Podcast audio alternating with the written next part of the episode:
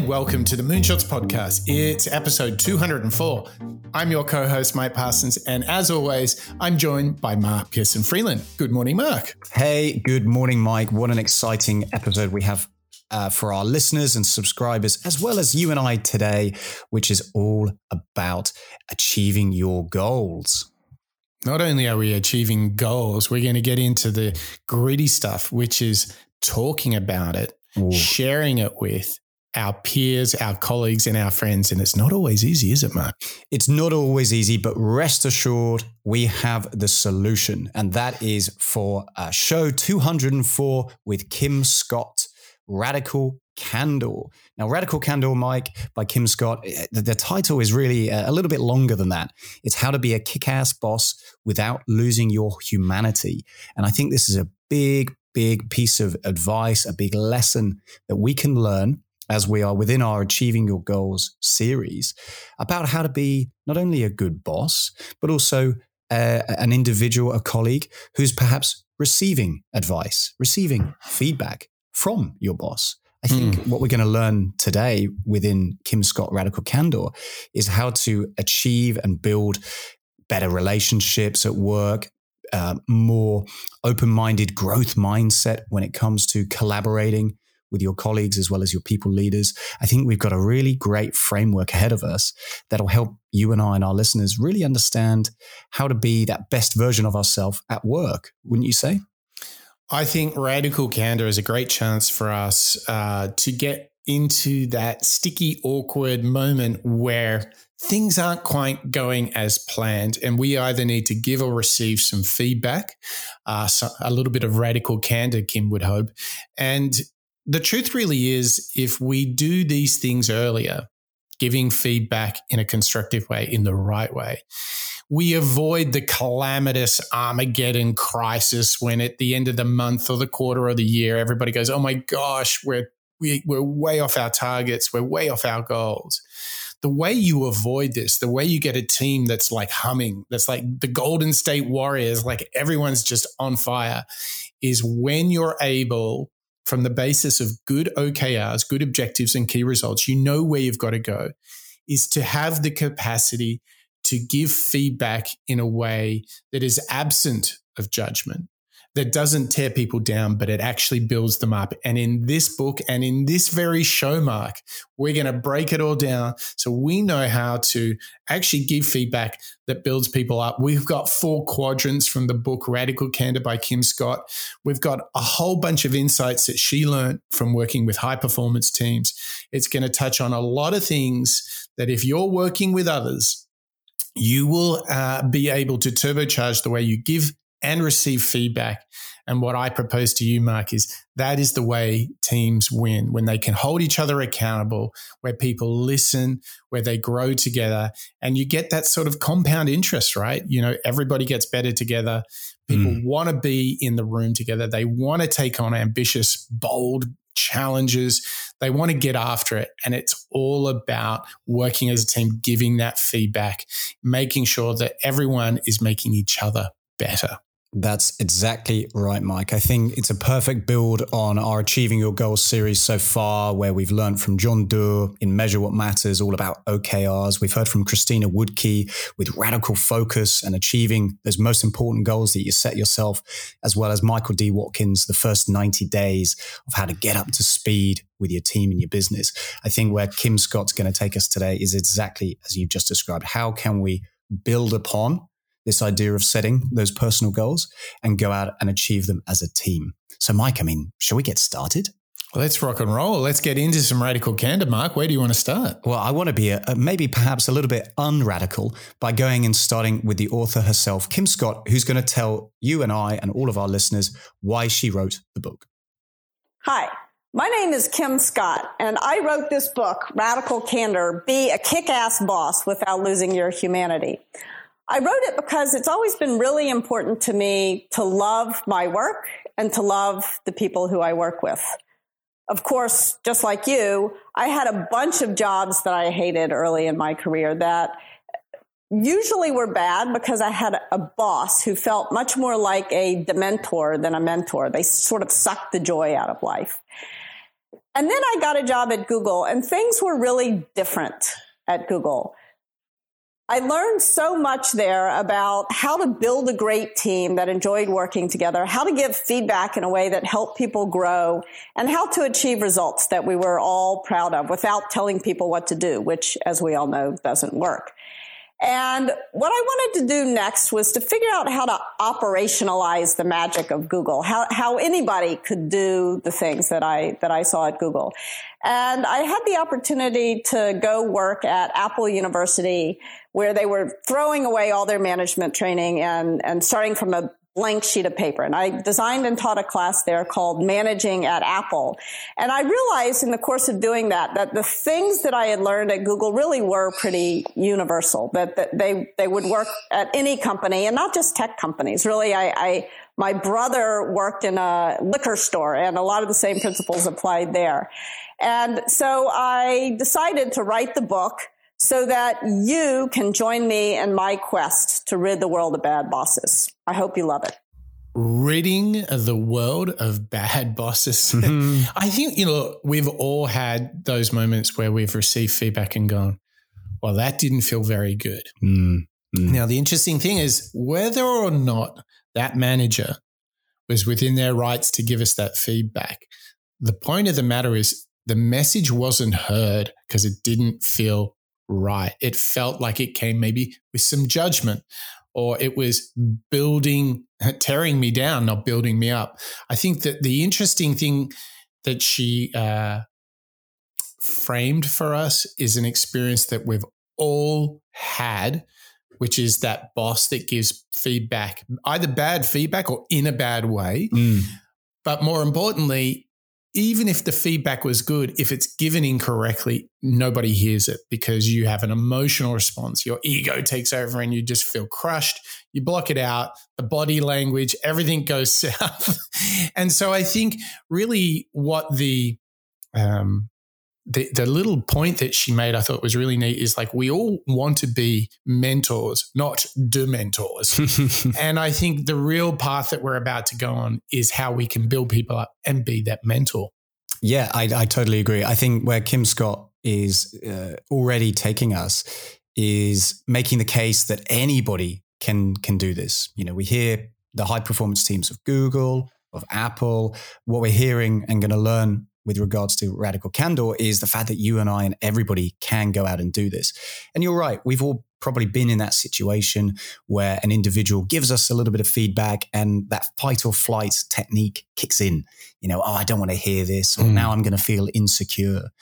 And generally, that probably comes from the way, the method that that feedback was um, delivered. Yeah it makes you insecure, makes you frustrated, maybe, or maybe it makes you uh, loathe or dislike that individual who gave you the feedback, maybe even the company you're working for.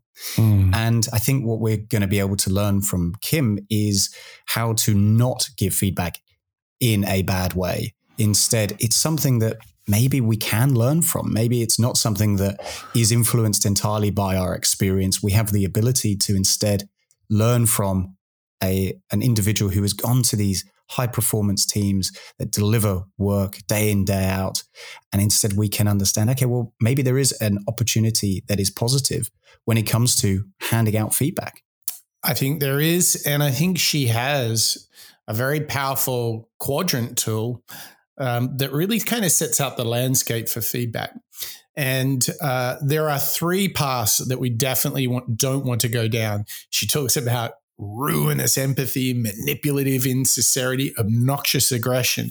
Those are all the opposite approaches to radical candor. So let's jump in and listen now to the key to the whole book on how we give radical uh, candor. This is from Kim Scott, author of Radical Candor, her four quadrants. So what I encourage folks to do is is to really be more than just professional, not be unprofessional, but really create the kind of environments in your workplaces where you can you can bring real human relationships. You can develop real human relationships at work. However, love is not all you need. You also need the other dimension of radical candor. That this is what I think of as the challenge directly dimension, or the willingness to piss people off. And this is hard because from the moment we learn how to speak, starting when we're 18 months old, not 18 years old, our parents come along and they say to us some version of, if you don't have anything nice to say, don't say anything at all. And I would argue that now that you are working, it's your job to say it. So this is hard. Radical candor is hard. It's hard because of this be professional training since we got our first job, since we were 18 years old. And it's hard because of this if you don't have anything nice to say, don't say anything at all training that's been pounded into our head since we learned to speak at 18 months old or however old we were. One of the things that I've done to try to make it a little bit easier is to give a name to what happens when we fail on one dimension or another, which we all do multiple times a day. So sometimes we remember to challenge directly, but we forget to show that we care personally. And this I call obnoxious aggression. In an early draft of Radical Candor, I called this the asshole quadrant because it seemed, I don't know, more radically candid. But I stopped doing that for a very important reason. As soon as I did that, people would use this framework to start writing names and boxes. And I beg of you, don't use this framework that way. Think about radical candor like a compass that is going to help guide specific conversations that you're having with specific people to a better place. Now, very often when we realize we've acted like a jerk and we've landed in the obnoxious aggression quadrant, rather than moving up on the care personally dimension, it is our instinct to go the wrong way on challenge directly. And the problem there is that then you wind up in the very worst place of all manipulative insincerity.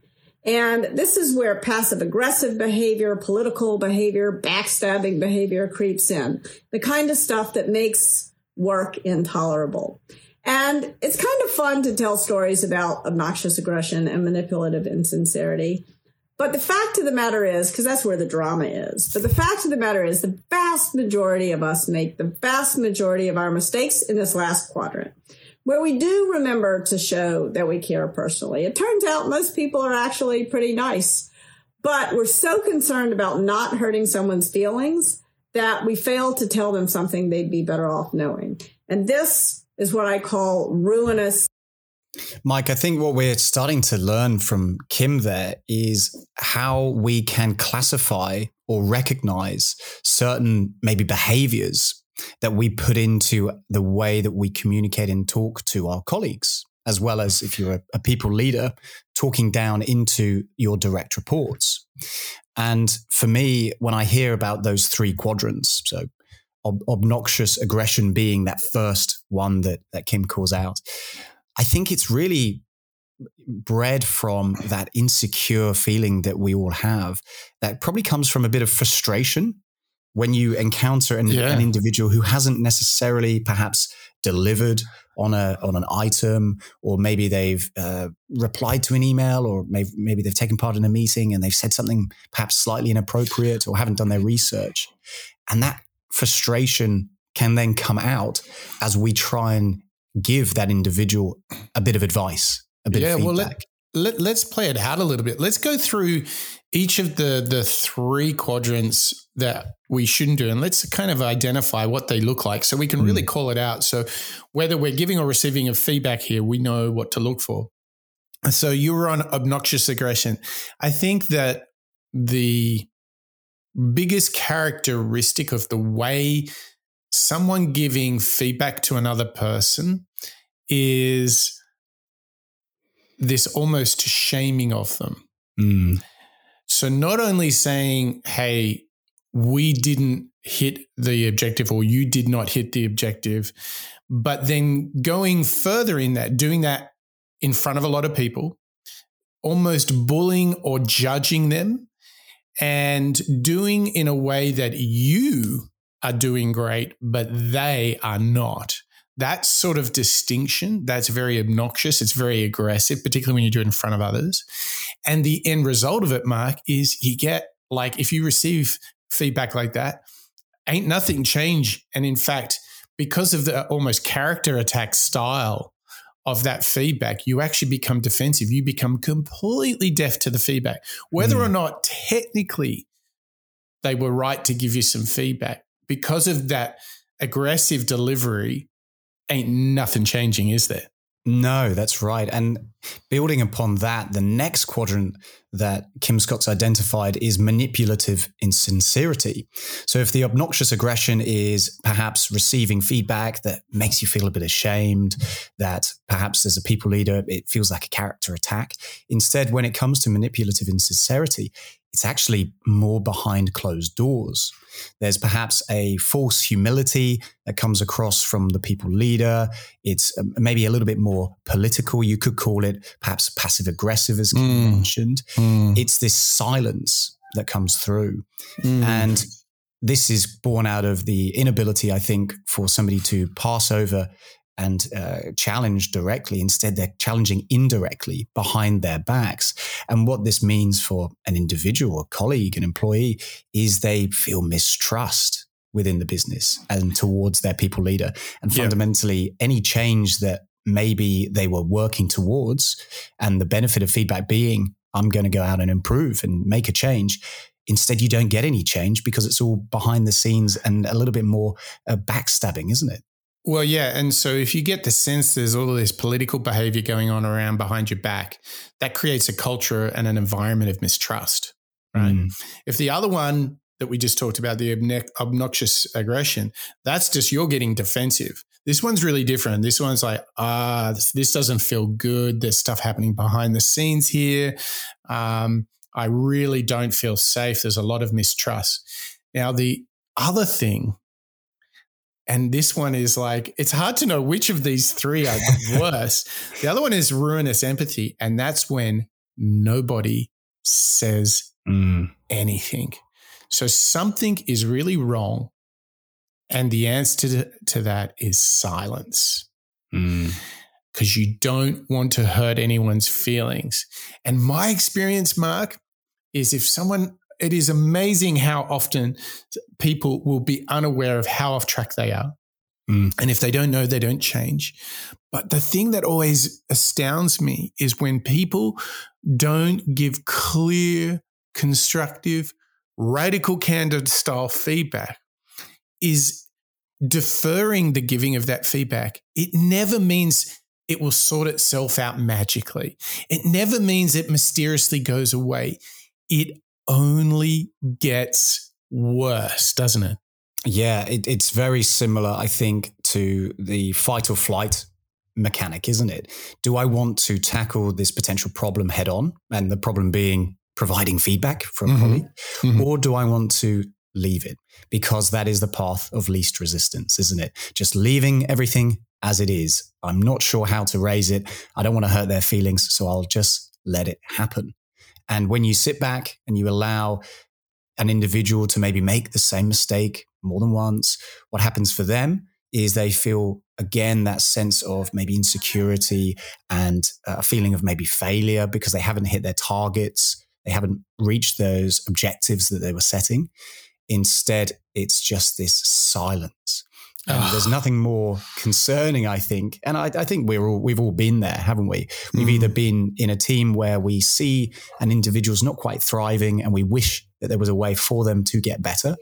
And you, you want your, your, your boss or your manager to sort of step in, but they're not quite sure how to do it. So it's avoided.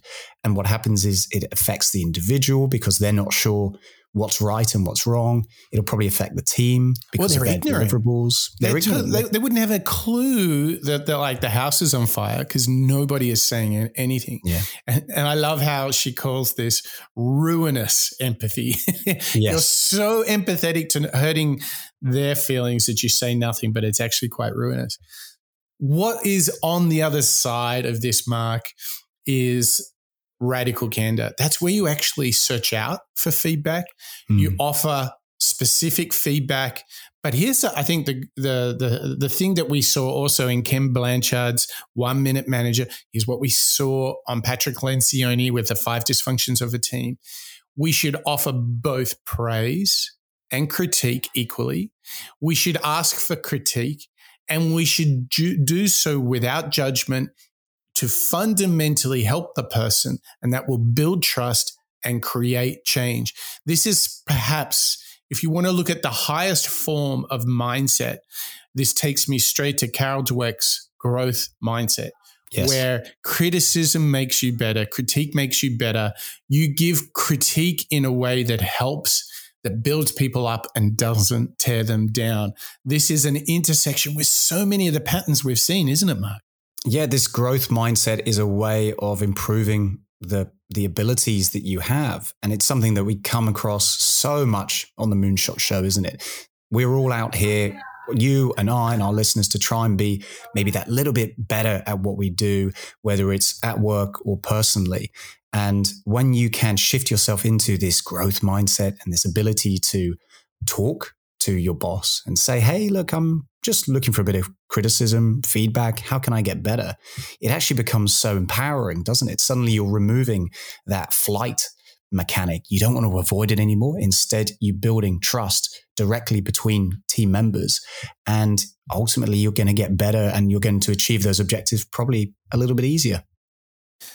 I think uh, that mindset is no better expressed than being a member of the Moonshots podcast. So, Mark, I think it is classic uh, Moonshots moment where we bring out your enormous trumpet. We actually uh, sing the song and play the tune for our Patreon members who we're extremely grateful for. So, Mark, take it away. Call out our radical members including Bob, John, Terry, Ken, and Dietmar, our members who have been with us for over 12 months. These individuals, Mike, they are the radical ones. They, they? are the stayers. They are showing some, I would say, um, David Goggins' resilience. Nothing can stop them. No. But don't worry, we also acknowledge and celebrate and love our members who have joined us ever since then as well, including Marjan and Connor, Rodrigo, Yasmin and Lisa, Sid, Mr. Bonjour, Paul and Berg, Calvin, David, Joe and Crystal, Ivo, Christian, Hurricane Brain, Samuela and Kelly, Barbara, Andre, Matthew and Eric, Abby, Huzzy, Joshua and Chris, Deborah and Lassie, Steve and Craig, Lauren, Javier, Daniel and Andrew, Ravi, Yvette, Karen and Raul, and our brand new members, PJ, Nukwara, Ola, and Ingram. Thank you so much for joining us on our Moonshots journey. Yes, and please remember that if you do become a member, you get access to the Moonshots Master Series. We post that exclusively for our subscribers and members. And in addition to that, uh, it has been scientifically proven that you receive lunar powered good karma from the Moonshots podcast. So that should seal the deal. So if you're sitting there listening right now, jump into your phone, just go to moonshots.io, hit the big members button Join us, become a member. You'll get the Moonshot Master Series. You'll be able to send us all sorts of questions and contributions. A big thank you to Ingram, our newest member. Ingram sent us a lovely note full of praise, but also with some radical candor. And he said he really wanted to see us um, getting to those key insights as quick as possible on the show. So we're on a rip roaring episode today. Mm-hmm. We are embracing Ingram's feedback. We are embracing the radical candor, the growth mindset. And with that, we launch ourselves into the next step into Radical Candor by Kim Scott. We're now going to get to the real moment. This is where the rubber hits the road. This is Kim Scott explaining really how to encourage radical candor in your team one of the things that I want to do in the next couple of seconds is just offer you an order of operations. How can you begin to put these ideas into practice? Start by soliciting radical candor, especially soliciting criticism. Don't dish it out until you prove that you can take it. So you want to solicit first. Now you're in a better place to start giving radical candor. And remember, radical candor is just as much about praise, even more about praise than it is about criticism. You want to focus on the good stuff, but you don't want to ignore problems either. So that's giving radical candor. Now, in order to make sure that these conversations are good, the next thing you need to do is to gauge it. If there were an objective measure of radical candor, I could just post on a blog post somewhere what the right words are, but there aren't necessarily right words. What you need to do is understand how what you are saying lands for the other person. So radical candor gets measured not at the speaker's mouth, but at the listener's ear. So if the person is upset, if they're angry, if they're sad, That's your cue to attend to the care personally dimension of radical candor, to understand the human need behind the upset. But if the person just isn't hearing you, which actually, even though you fear the strong emotions, what usually happens is you work up your courage to say something and then the person doesn't even hear you. When they don't hear you, that's your cue to move out on the challenge directly dimension of radical candor. And last but not least, encourage it all too often, one person who we know comes and starts talking to us badly about another person who's not in the room. And it's tempting to listen. It's tempting to think that you're being an empathetic colleague, an empathetic friend to listen. This is the one time when listening is not your friend. All you're doing is stirring the political pot. When that happens, the thing to do is to encourage that person to go talk to the person with whom they're having the problem, the conflict. So encourage radical candor. So, four big steps there, Mike. So, alongside the four quadrants that we were hearing earlier, we're now hearing from Kim four key, let's say, uh, processes or let's say steps that take you from where we are now into creating the environment that then celebrates radical candor. And that's being able to take it, first of all, demonstrate to your team that mm-hmm. you can indeed um, not only solicit but also receive feedback. So you're demonstrating through action. You can then start to give it, and it should be praise orientated with an element of criticism, of course. When you can gauge it, the third step, and see how the individual has landed, how it's landed with them. Have they heard you? Has their mm. behavior changed? Has their judgment and ability to receive criticism as well as praise changed?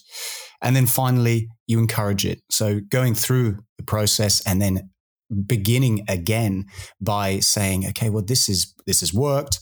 Let's see how the individual has reacted. Now let's go and do it again. It's again a form, I think, of, of testing and learning that then evolves over time and makes us, as James Clear would say, 1% better every day, wouldn't you say? Yeah, I do. And I think if you wanted to simplify what we just heard from Kim Scott, the thing that grabbed me, Mark, is like, and I think this is totally growth mindset kind of behavior, is you shouldn't offer any critique of anybody else until you've invited it onto hmm. yourself. Mm. Like yeah. she said, don't dish it out until you've proven you can take it. I really like that because we, I think we all have the habit of being quick to judge others. So how about we like stop, listen, and invite feedback to ourselves and really attempt to process it um, in a very open, unemotional way and ask mm. yourself, well, how might I make myself better with this feedback, right? Yeah, and it reminds me of the um, the bottom layer, or I suppose the the biggest moment, uh, the biggest section of Patrick Lencioni's pyramid within the five dysfunctions of a team. Mm. You might remember that the bottom layer is the absence of trust and how teamwork begins with the people leader or the boss being vulnerable enough mm. to share challenges and limitations that they are facing. I think well, this lands well, directly think, in there, doesn't it? Think about it like this, Mark, though. If you don't show to others that when someone gives you feedback and you're like, that was, that's great. That really helps me. Thank you.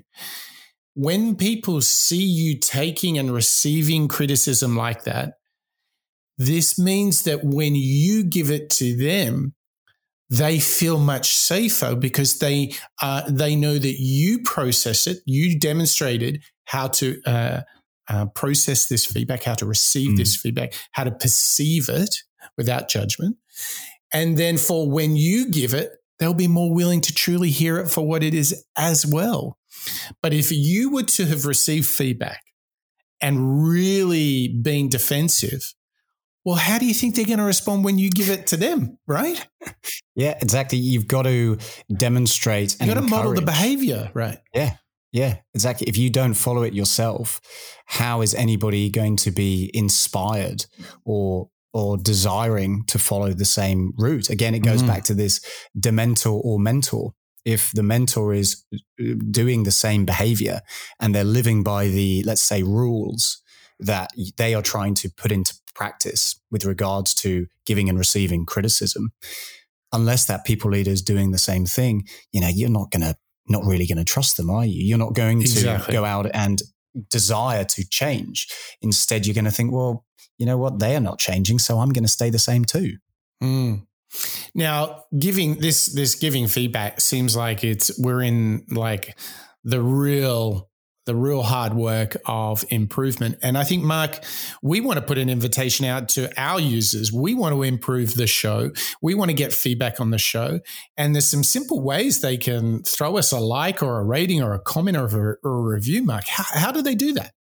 Well, it's very, very simple, actually, Mike. Uh, again, listeners and members, uh, just to build on that, we really do encourage everybody, much like Ingram, to get in touch with us and leave us your feedback as well as criticisms, because that helps us improve the show along the way. And one of the ways that you can do that is either popping along to www.moonshots.io and filling out a contact form, or you can email us directly at hello at moonshots.io.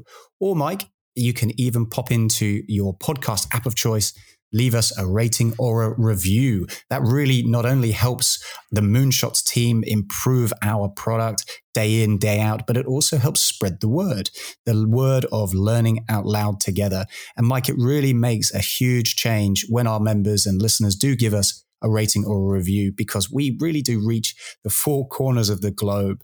And what that will enable us to do is receive feedback as well as criticism from everybody around the world. And only then will the product continue to grow and get better. That's right. And we're really grateful for your feedback, your ratings and reviews. That's why we have listeners in Senegal, Nepal, Uganda, Zimbabwe, Algeria, Ghana, and beyond. It is incredible to be sharing our journey in learning out loud together, to be the very best version of ourselves here on the Moonshots podcast. So we thank you for your feedback. We thank you for all of your contributions, and we thank you for just tuning in and sharing with us. So now we take a bit of a turn in the radical candor adventure. We're now going to kind of get into how this plays out, how radical uh, candor and really good feedback amongst peers, colleagues, and teammates, how that starts to look as a cycle. So, we're going to have a listen now to Flux Academy, and they're doing a breakdown of this productivity cycle that is uh, outlined in Kim Scott's Radical Candor. The other part is really much more focused on the tactics of how to give give and get feedback from your team. And it's uh, this whole framework is right with your team the people who work for you but it's also great idea to try to implement this with the people you work for. So give them good feedback care about them get feedback from them.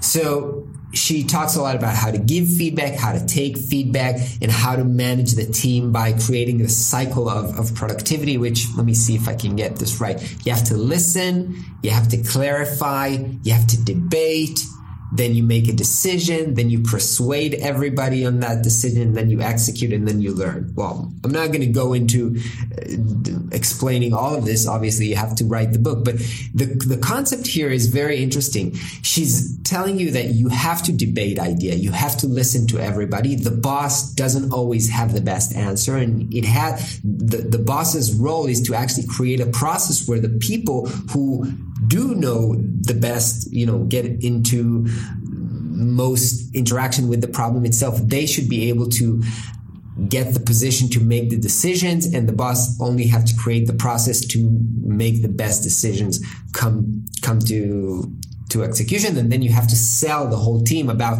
why this is the decision that we're going to execute because if everybody is not sold on this then probably not everybody is going to execute on this if you don't have everybody uh, singing from the same hymn sheet and aligned with the process, with the cycle, with the frameworks, it's likely that everybody will go out and either A, repeat the same mistakes or mm. go out in different directions.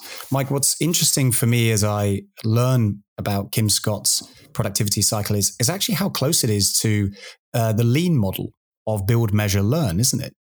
It really is. And another um, place it intersects is uh, this idea in her productivity cycle of radical candor, which is the debate. Mm. I believe, like, really objective debate amongst a team about what are our options, What are the pros and cons? What are our first principles?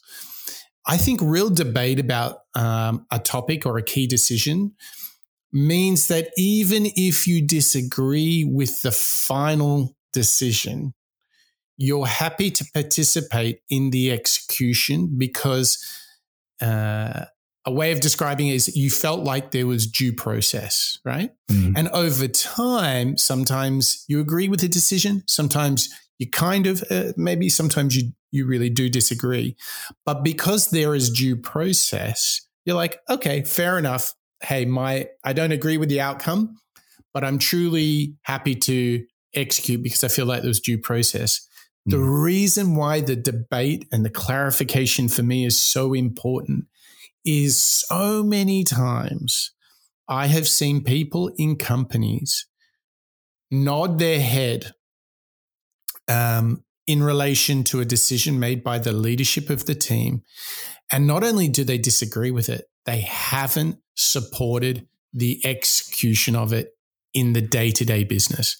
And I think if we're all really honest, there have been times where we have not only disagreed because the crazy, silly, stupid manager made a totally wrong decision or didn't take my input or doesn't understand the problem, mm.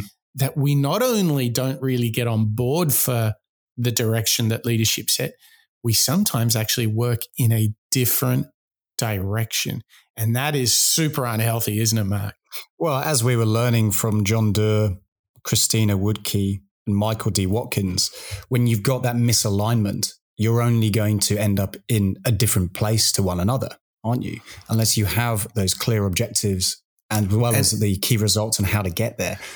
Unless you're on the same page, I mean, talk about a misalignment of reaching those objectives. You're never going to get there. Yeah, but how unhealthy is it? And Mark, have you ever had the feeling of going in a certain direction and you're like, I don't think management's made the right decision here? And you're kind of you're sitting in this very uncomfortable reality where you're like, uh, not really digging this. That's not a healthy experience when you don't believe not only in the decision, but you don't believe in the process, right? You don't believe in the process. And maybe what happens is you then don't believe in the team around you or your boss. And suddenly something that should have been, you know, maybe a 10, 15 minute conversation that was productive. You're both leaving feeling aligned and you're happy. You know where you're going to go. Instead, that misalignment can then breed a, more of a long term dissatisfaction, discomfort, maybe anxiety towards the, the role and mm. the job that you've got at hand. So, I mean, suddenly you're starting to realize through the work of Kim Scott how powerful and productive feedback can be if utilized correctly. Like you said, the debate aspect is so healthy because ideas can improve, strategies or creative can be refined. Maybe the opinion that I have is born out of my own experience, research, as well as personal point of view without having the ability to listen to the feedback from other individuals, I'm always going to be stuck in my own area and I'm probably not going to therefore improve. I'll possibly make maybe it's mistakes or maybe it's just again different points of view. I'll repeat the same things again and again because I don't have that healthy debate taking place within my process or cycle of delivery. And that's pretty uncomfortable, isn't it? Yeah. Yeah. So you start to see if you get uh, some radical candor going, uh, that you can get out there, debate, decide, get on board, execute, then review, and then go again and get into that kind of that lean process of build, measure, learn, and, and get in that that continuous cycle. I think that's how great teams are built in the office, on the sports field. But I think you can also see in the absence of this sort of debate, this sort of radical candor, you can see how easy it is to get off track, right? Oh, I, can you imagine that? The off track nature that happens when you're not all on the same plate. I mean, I, I'm reminded of Michael Jordan. He turns up, works really hard, and he's demonstrating the fact that he is there working hard day in, day out to his team. And that inspires the rest of the team to do likewise without having, you know, that fixed objective or that fixed behavior maybe in place, what happens is, I mean, well, worst case, the whole team, they're playing out of position, they're, you know, going backwards, they're tripping each other up, whatever it is. It's born out of that lack of uh, conversation review, mm-hmm. maybe it's test, i.e., practice. And unless you have those moments in place and you are going all in different directions, you're never going to go and reach that goal, are you? You're not. And uh, to kind of bring it all home, let's have a listen now to Kim Scott as she kind of takes us to the moment, the moment where we give a peer, a colleague, a teammate feedback. When you are an entrepreneur and every decision you make, every piece of work that everybody working with you does could be a source of success or failure of the whole company, feedback is more important than it ever is at, at some giant company. The market likes to call this feedback. I prefer to think of it as guidance because feedback is sort of screechy and feels like some kind of system imposed on you from HR. Think of it as guidance. There's some good stuff people are doing and you want them them to do more of it, that's praise. And there's some bad stuff people are doing and you want them to do less of it, and that's criticism. It doesn't have to take a long time. In fact, the seeds of trust are sown in these little radical candor moments. There's a reason why I use the word candor, not truth. If you tell somebody, I'm going to tell you the truth, it kind of implies that you know the truth and they don't. Candor is a gift. So when you give guidance, you want to give it with the spirit of being humble. You also want to be helpful. You want to make sure that you are offering to help the person fix a problem. You're not trying to kick them in the shins or prove that you're the boss or whatever. You're just trying to help them fix the problem. You want to give it immediately, as I said. You want to give it in person. Remember, feedback gets measured not at your mouth, but at the other person's ear. And you won't know how the other person is reacting unless you can see them reacting. You also want to give praise in public. You want to give criticism in private. And most importantly, you want to give both praise and criticism about somebody's behavior or somebody's work. You don't want to make it about personality because the whole idea of guidance is to change something and it's really pretty darn hard to change your personality. So what I encourage you to do as an entrepreneur is to give everybody who works for you a little bit of criticism and a lot of praise every single week and you want to make sure that your praise is specific and sincere and that your criticism is kind and clear. Mike, this is Kim bringing us home with some very, very practical tips as well as guidance again around how to give and receive radical candor. And I love the uh, reference that Kim put into that final clip, which is how candor can be a gift if done yeah. correctly. Yeah, yeah, yeah. And and it's funny how we all kind of dread it, don't we? well, th- and this is it. You know, as we reflect uh, on diving into radical candor, I think previously it really did feel to me as though criticism, guidance, feedback, it's something to be scared of. Oh no, I'm going to hear Dread. the truth. Dread. I don't want to know how I've been doing. Yes, if I can think of it as a growth opportunity, then suddenly it becomes far more um, digestible mm. and actually welcome. And I think that's where this this power of radical candor really comes in, because if you can create a cycle of giving and receiving that light feedback, or as Kim says, light guidance, uh, week in week out, maybe even um, more regularly than that, then suddenly you feel again it's just so aligned as a team, don't you? Mm. I think um, if we talk about praise a little bit, I think one of the things that I have to work on is sometimes when someone, I think I often, when people do something good, um, I'm like, oh, okay, I can see that was good work. Like I have a reaction, oh, this is good. But you know, the thing is, I need to build more of an automatic response of, and now I should tell them right? Mm. And uh, I think we get in the habit of just expecting good. And so therefore we don't comment on it. And then when it's not right, we're like, oh my gosh. And we have this huge crisis. And it's like, um, we make a big deal of when it, when it's not right. Mm. But when someone does something right, we're like, oh yeah, well, of course, you know, yes. Yes, it, it is the crossover between, and I think we've all uh, been guilty of that. And it's really important to celebrate those moments of success or, or, or praise as much as you can, because, you know, similar to what we were learning um, from Albert Einstein, you, you are Oh, in fact, actually, sorry, it was it was the Dalai Lama, Mike. It was within our happiness series, in fact. Yeah. Which is if you create a mindset that is orientated around seeing the positives, and therefore, with regards to radical candor, seeing the positives in praise, in feedback, you're restructuring how you um, appreciate and receive different comments.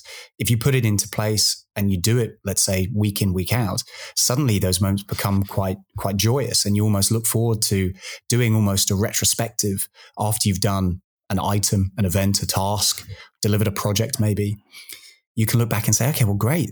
What was successful? Okay, that's that's fantastic. Let's mm-hmm. go make sure to go out and celebrate it and acknowledge it but also, okay, well, what didn't work? Well, that's okay. It's fine that it didn't work because it, it means I can do it that little bit better next time. And that cycle of reviewing the work that you've done, you know, both from an internal perspective, but more importantly, from an external perspective, who have different points of view to you and see you and your work from a different angle, suddenly it can be much more um, productive, can't it? Because you are improving day in, day out your habits, your behavior, as well as your delivery.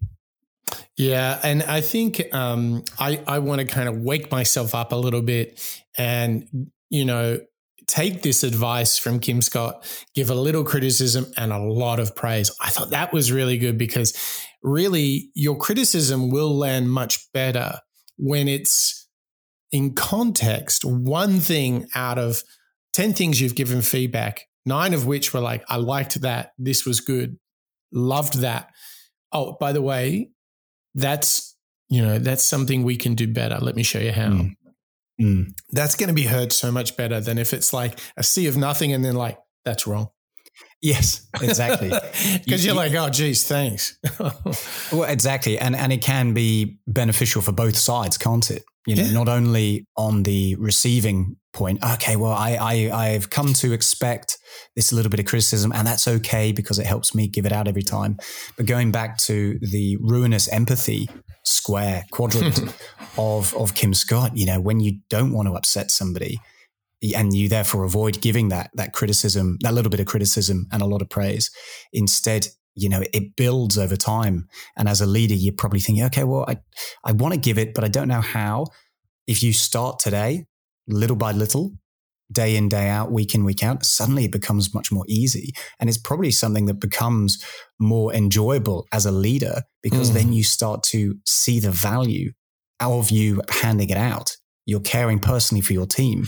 And when you can then see the benefit of your comments, of your praise, as well as that little bit of criticism, mm.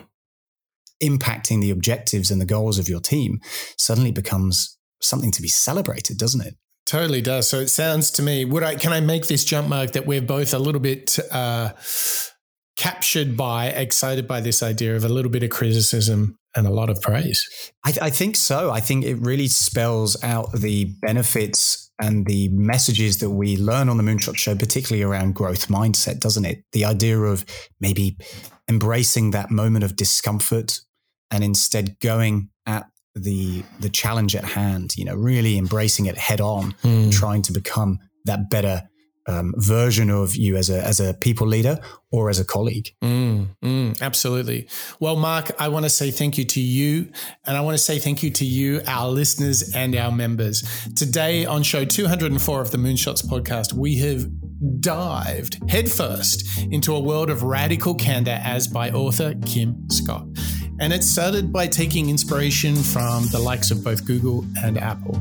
And we used a model of four quadrants that can lead to trust and fundamental change via radical candor. This is how we do it. And remember, when you want to start on this journey, don't dish it out until you're ready to take it yourself. This is how you encourage team radical candor.